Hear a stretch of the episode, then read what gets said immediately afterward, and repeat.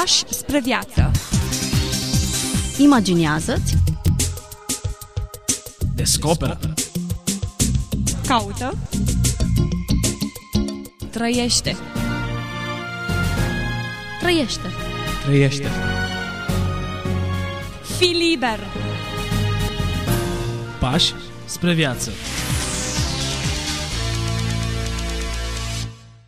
Bine v-am regăsit, dragi ascultători, la o nouă întâlnire. Bun regăsit și pastorului Ghiță Mocan, prezent în studioul nostru. Bine v-am regăsit. Astăzi ne oprim asupra lui Alexandru Mironescu. Oare câți dintre ascultătorii noștri au auzit de el? Sper că un număr cât mai crescut. Dacă nu vor avea ocazia în această emisiune să guste ceva, oarecum am putea spune, ceva profund, o esență tare. Așa este. Mă bucur să putem vorbi de Alexandru Mironescu și uh, recomand ascultătorilor noștri care vin din zona științelor exacte, aitiștilor care nu sunt puțini, celor care au studiat fizică, matematică sau chimie, care sunt preocupați de știința lumii și care performează în domeniul acesta, le recomand acestora cu prioritate să fie culoarea minte. Cred că, dintr-o dată, apetitul aitiștilor a fost descris, deci vom vorbi în coduri binare în această emisiune și vom descoperi noi algoritmi. Alexandru Mironescu s-a născut în anul 1903, la Tecuci. S-a stins în anul 1973.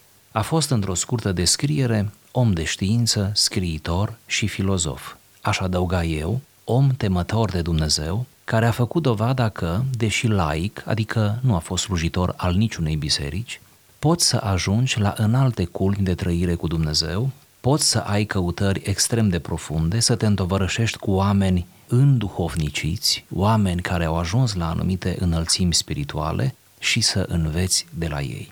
De ce sau cum a făcut Alexandru Mironescu toate acestea? Iată cum, iată parcursul. În primul rând să spunem că a studiat la București, apoi la Sorbona, unde și-a obținut doctoratul în fizică și și-a luat încă un doctorat în partea a doua a vieții, la București, după ce s-a reîntors acasă, în filozofie. Avem așadar uh, un uh, dublu doctor, pe de o parte în științe exacte, de cealaltă parte în filozofie. O combinație care iată că merge. A activat ca profesor de chimie în cadrul uh, uh, Universității din București, la Facultatea de Științe, până în anul 1949, când a fost dat afară din învățământ. De către cine? De către comuniști. De ce a fost dat afară din învățământ? Câte vreme el scria studii de specialitate în revistele europene, și era unul dintre oamenii de știință recunoscuți la nivel european, mondial, de ce a fost dat afară? Din cauza că, începând undeva de prin 42, 44, 1942, 44, el frecventa cu regularitate un grup spiritual, filozofico-spiritual, alcătuit din călugări și laici, cunoscut sub numele uh, Rugul Aprins. Rugul aprins a fost un fenomen în anii aceia în România și epicentrul sau locația unde se întâlnea rugul acesta aprins, membrii lui, era mănăstirea Antim, care mănăstirea Antim este în inima Bucureștiului. E bine, grupul acesta a fost, a fost, bineînțeles, urmărit de securitate și din cauza apartenenței lui la acest grup și a faptului că mergea regulat la biserică și din cauza faptului că avea o grămadă de, de cărți și literatură religioasă, a fost dat afară din învățământ în 49. Mai târziu a fost arestat și întemnițat împreună cu ceilalți membri ai grupului Rugul Aprins în anul 1958. O mică, un mic detaliu, a fost arestat și întemnițat împreună cu fiul său, care pe vremea aceea era student, Șerban Mironescu. Mic fost detaliu. Un mic detaliu, da. Dar ce mic detaliu pentru noi, ce suferință pe exact. familie. Da. A fost condamnat la 20 de ani de închisoare și a fost eliberat în anul 1963 și, cum spuneam, a mai trăit 10 ani după uh, eliberare. Nu vom intra în detalii uh, oarecum profesionale, pentru că sunt multe lucrări științifice pe care Mironescu le-a scris, dar a scris și roman Oamenii nimănui, a scris de asemenea despre limitele cunoașterii științifice, corectitudine și adevăr, au apărut postum romane ale lui alte romane, seriile singurătății, ziduri între vii, volum de versuri, poeme filozofice, a apărut chiar un volum de teatru și, bineînțeles, câteva cărți de eseuri care toate au apărut postum. Ceea ce ne propunem noi în această emisiune în timpul uh, disponibil este să aducem câteva fragmente în uh, atenția ascultătorilor noștri câteva fragmente dintr-un eseu pe care el le-a scris, eseu autobiografic, în care își povestește convertirea, momentul în care s-a întors cu fața către Dumnezeu. Momentul acela, fac această precizare înainte de lectură, a fost în deplinătatea maturității lui, el l-a întâlnit pe Dumnezeu pe culmea succesului științific, mă refer, și pe culmea succesului universitar. Așadar. Haideți să ne apropiem de text. Într-adevăr, la un moment dat, printr-un concurs de împejurări pe care l-am relatat cu alte prilejuri, atât cât asemenea enigmatice lucruri pot fi relatate, întrebarea crucială mi s-a pus cu o forță teribilă și cu un caracter inexorabil. Există sau nu există Dumnezeu? Trecuse însă destul timp. Fusesem prin străinătăți, terminasem facultatea, stătusem la Paris câțiva ani, citisem, văzusem oameni, locuri, trăisem o perioadă bogată, fertilă a tinereții, mă căsătorisem.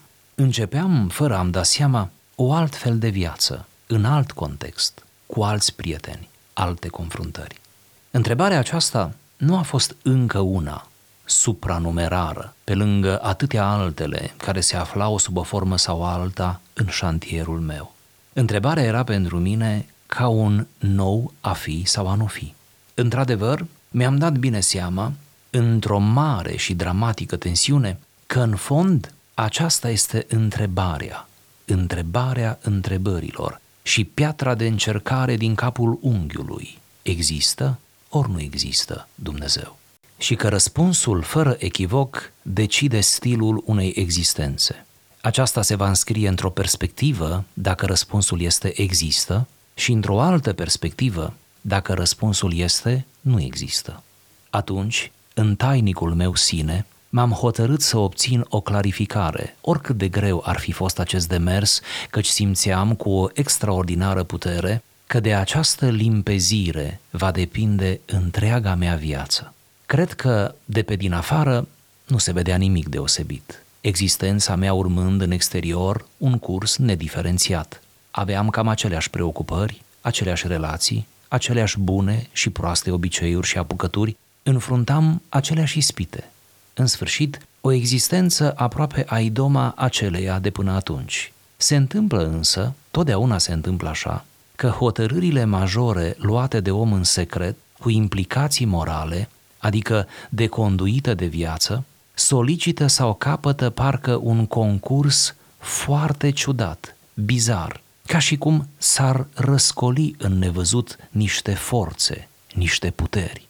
Omul simte pe măsura angajamentului și a angajării că nu se mai găsește într-un punct sau pe o linie de mișcare a indiferențelor, ci că totul capătă semne și polarități, că nimic, nici oameni, nici lucruri, nici întâmplări, nu mai are un caracter de neutralitate.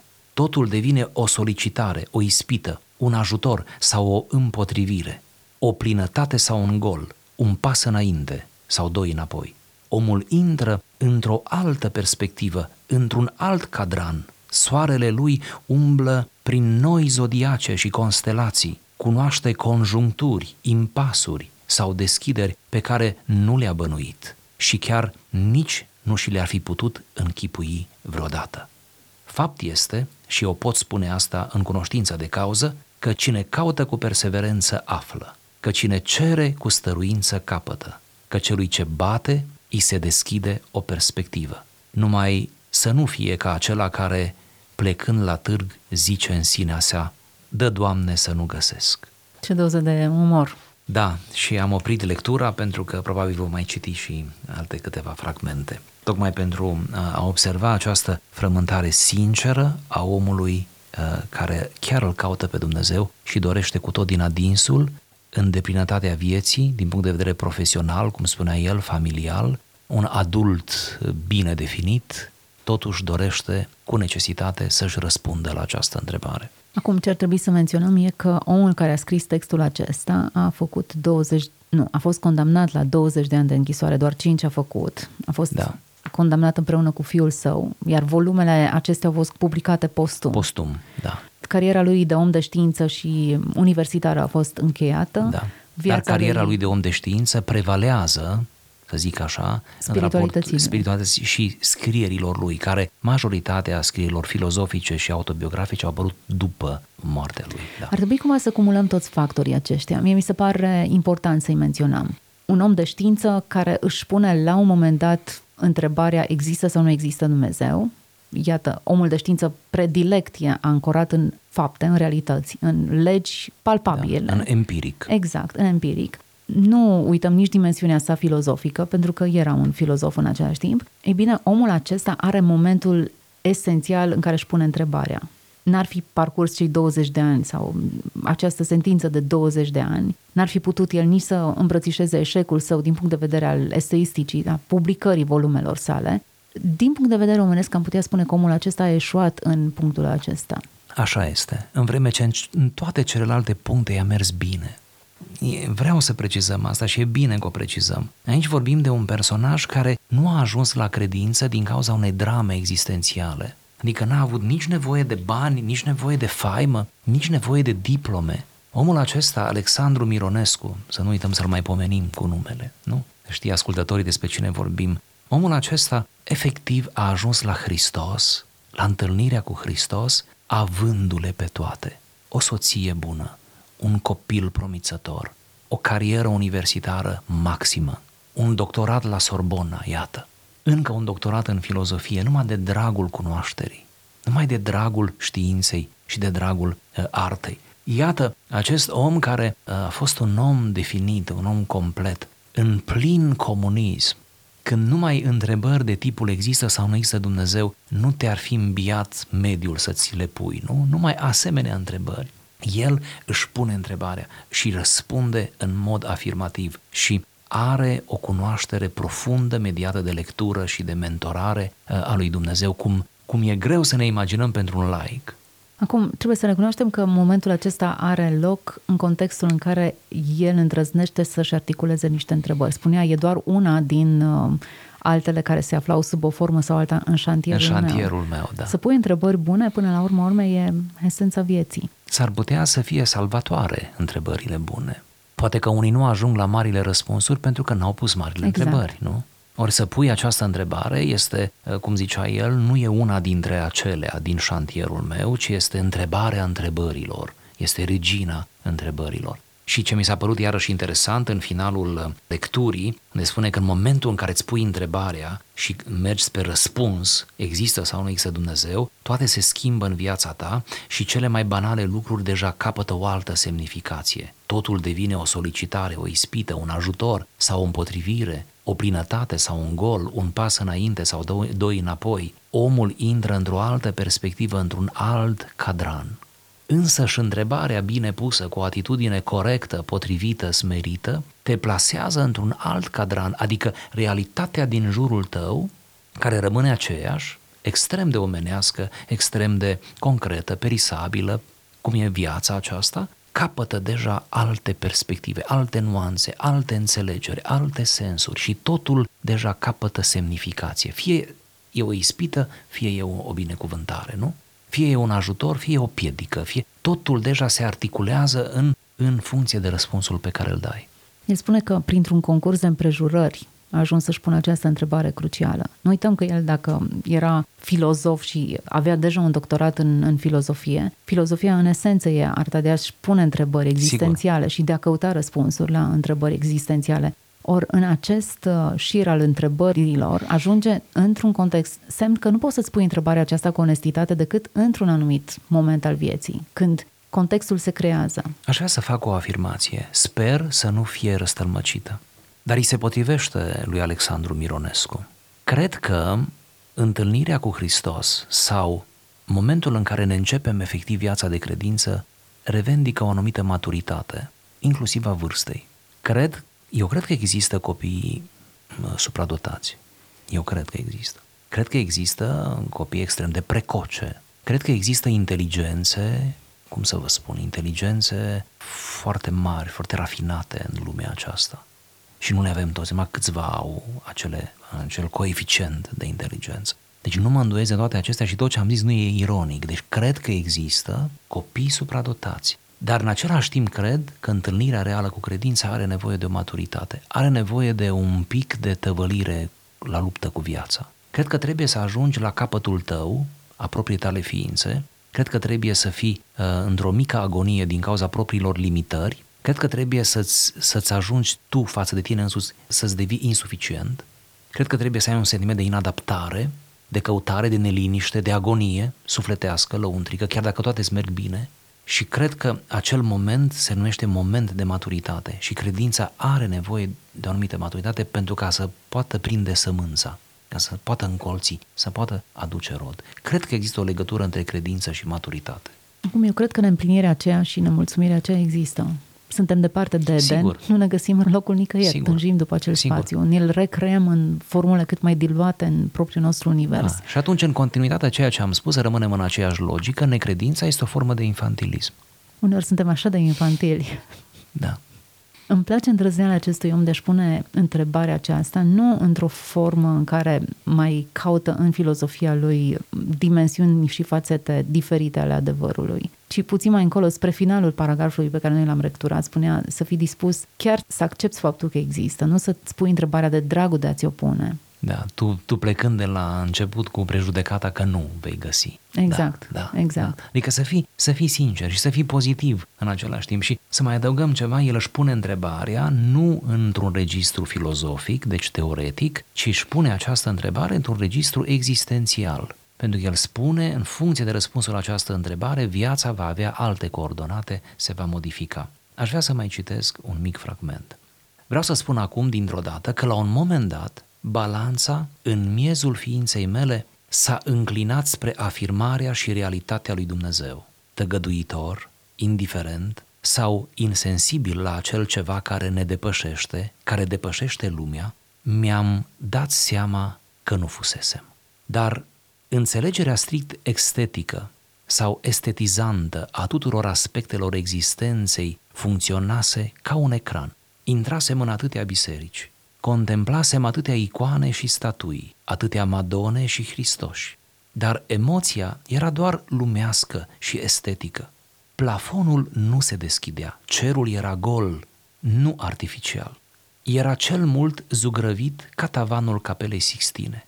Era ceva, dar era atât de puțin. Cu ochiul, cu urechea, cu nasul, cu o lectură mai filtrată, mai organizată, cu o cercetare mai atentă a vieții personale, cu ajutorul câteva oameni de o calitate excepțională și care ieșiseră înaintea mea din atât de fascinanta și nefasta disponibilitate intelectuală, în orizontul meu închis și banal de atunci, cu toată irizarea lui de culori vii, s-a deschis o breșă, o geană de lumină, prin care am întrevăzut o altă lumină din care nimic nu a mai putut să mă despartă. Și mai departe? M-am încredințat ca Toma că nici vorbă nu este de închipuire, de amăgire, de vreo psihologie sau de vreo fata morgană a unor nostalgii sau superstiții, ci de o realitate imposibil de contestat cu seriozitate nu de o realitate, ci de realitatea fundamentală însăși. Am înțeles însă și faptul a fost decisiv că această realitate nu numai că se revarsă peste marginile unei filozofii care o intuiește și care uneori cu reticențe, alteori cu întortocheri, o proclamă. Am înțeles ca să confirm și ca să contrasemnez că Dumnezeul cel viu nu este o idee, o entitate filozofică, ci o persoană. Dumnezeul lui Avram, Dumnezeul lui Isaac și al lui Iacov, așa cum îl mărturisește experiența bisericii. Foarte frumos. Îmi pare rău să oprim textul Da. și acum îmi pare rău că aș continua ideea. Recomandăm E- ascultătorilor să cumpere cartea, se numește Calea Inimii. Alexandru Mironescu, iată experiența convertirii a unui om de știință. Subliniez lucrul acesta pentru că în mintea multor oameni credința are de-a face cu superstiția, cu unor cu naivitatea, nu cu știința. Cele două elemente par în contradicție. Dacă ești Da. un om al științei, cauți elemente concrete la care să te raportezi, nu cauți, uh, eu știu, mistica Sigur, creștinismului. pe care o vezi ca o cale inferioară. Exact. Subliniez și mi se pare important, omul acesta nu ar fi fost dispus să sacrifice tot ce a făcut, în modul în care a făcut, profesie, carieră, libertate, familie, absolut tot, dacă nu ar fi avut această încredințare adâncă și până la urma urmei, dacă nu ai această încredințare adâncă, creștinismul pe care îl trăiești e prea puțin. Sigur, e formal, e de fațadă. Cerul este gol. Mi-a plăcut e, formularea. Da, e ceva acolo, dar gol. e prea puțin. Da, da. Oare câți dintre noi nu trăim acel prea puțin? Când, de fapt, există o plenitudine atât de vastă pe care am putea să o experimentăm dacă am avea onestitatea să ne articulăm întrebările și îndoielile. Mântuitorul a spus, am venit ca oile mele să aibă viață și să o aibă din belșug. Iată, căutarea acestei abundențe, nu? Cam acesta ar fi îndemnul. Și dacă îmi permiteți, nu știu cât timp mai avem, vreau încă, încă un singur fragment de două fraze, care continuă fragmentul dinainte. M-am alăturat atunci acestei familii de oameni care îl mărturisesc pe Hristos în biserică, în lume și în univers. Viața, confruntările, mulțimea anilor bogați în cercetare și experiență mi-au dat în privința afirmațiilor și a descoperirilor fundamentale de credință o certitudine neclintită și mereu înavuțită. Afirm așadar, din punctul acesta al vieții mele care n-a fost deloc de huzur și nici măcar comodă, că Dumnezeu este temeiul, stânca întregii existențe. La acest nivel, controversa, semnul de întrebare, dialogul dubitativ, înarmat cu zorzoanele alambicului sau ale oricărui rafinament sunt astăzi pentru mine fastidioase, penibile, ridicole și în sfârșit complet neinteresante. Nu-l mai apăr de mult pe Dumnezeu, ci l afirm. Îl mărturisesc în măsura în care îl cunosc în mine și de mult nu mă mai scandalizează cei care îl tăgăduiesc sau îl nesocotesc. Superb, superb exprimarea. Așadar, oricum Dumnezeu nu are nevoie să fie apărat de niciunul dintre noi, dar uneori în discursurile noastre avem senzația că sunt adevăruri pe care noi ar trebui să le apărăm în fața celorlalți.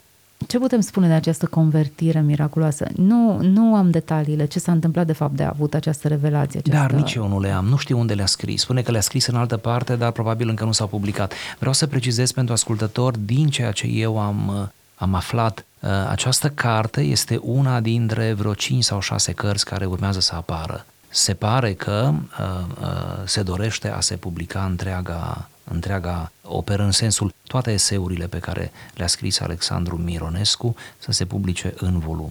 Cât de important este ca să avem aceste mărturii din toate sferele societății. Avem de la poeți, oameni simpli, țărani, oameni de știință da. care au această căutare și această întâlnire miraculoasă cu Dumnezeu. Iar aici am vorbit azi de un savant. Cred că acesta ar fi numele lui. Exact, exact. Care se alătură acestei familii de oameni care îl mărturisește pe Hristos. Adică biserica, ce frumos. Exact.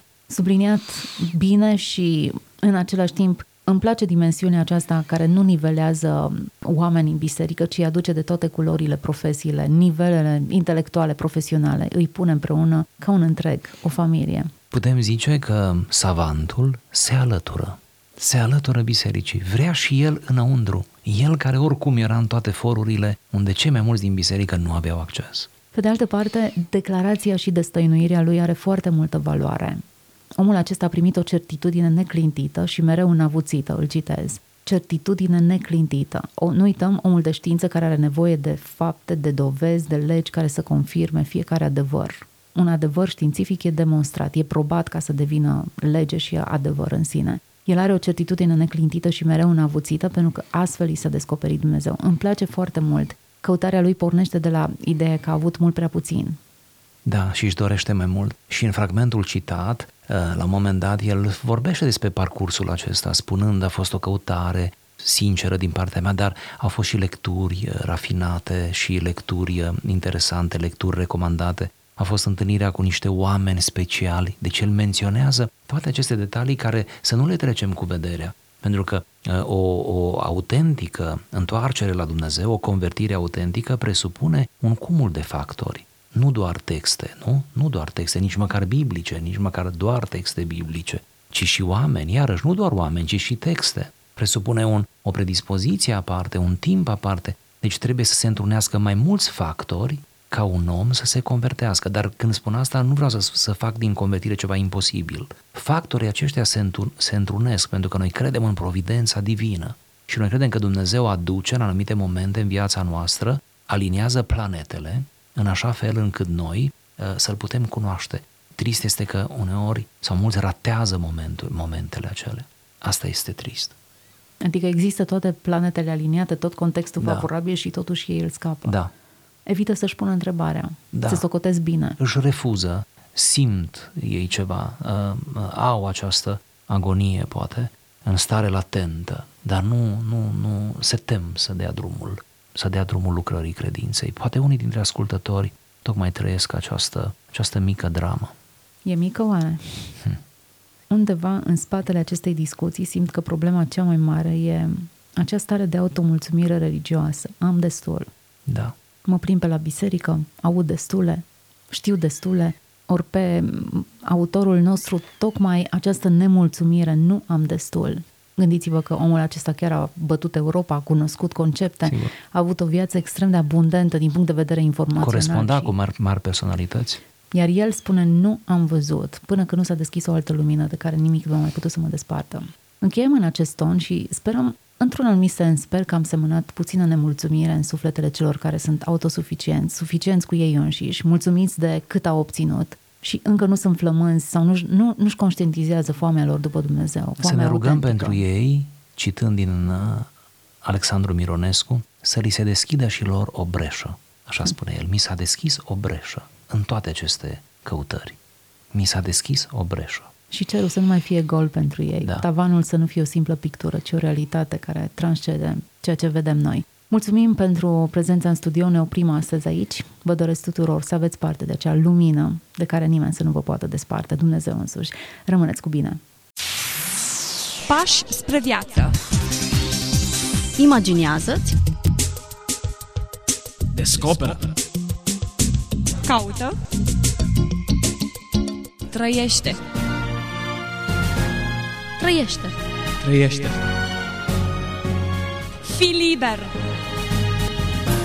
Pași spre viață.